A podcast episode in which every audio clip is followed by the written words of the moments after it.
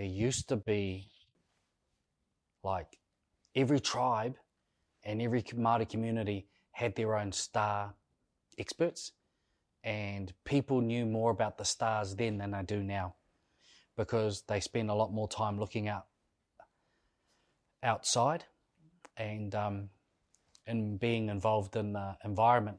Today, we've got more access to information, but we don't know as much about our natural world as a few generations ago.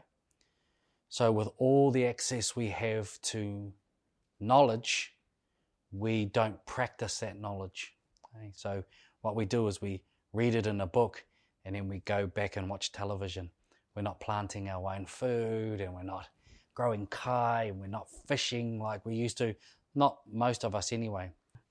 What I would do is I would start going out and learning about my own environment because, like maramataka and all of those things, they're all interconnected. So I'd learn about the changing seasons and I'd look at the moon as much as I could and notice the changes.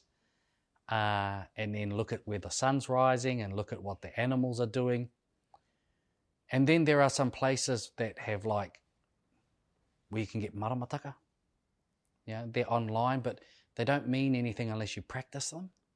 So um, if I was living like just basic things like where you live, I'd be looking at how much snow is on the mountains at what season, like where the snow is falling, how far down the mountain it comes, if it completely disappears in the summertime, and like have people go and learn um, about our environment and how we connect to it and all of the knowledge that comes out of that space.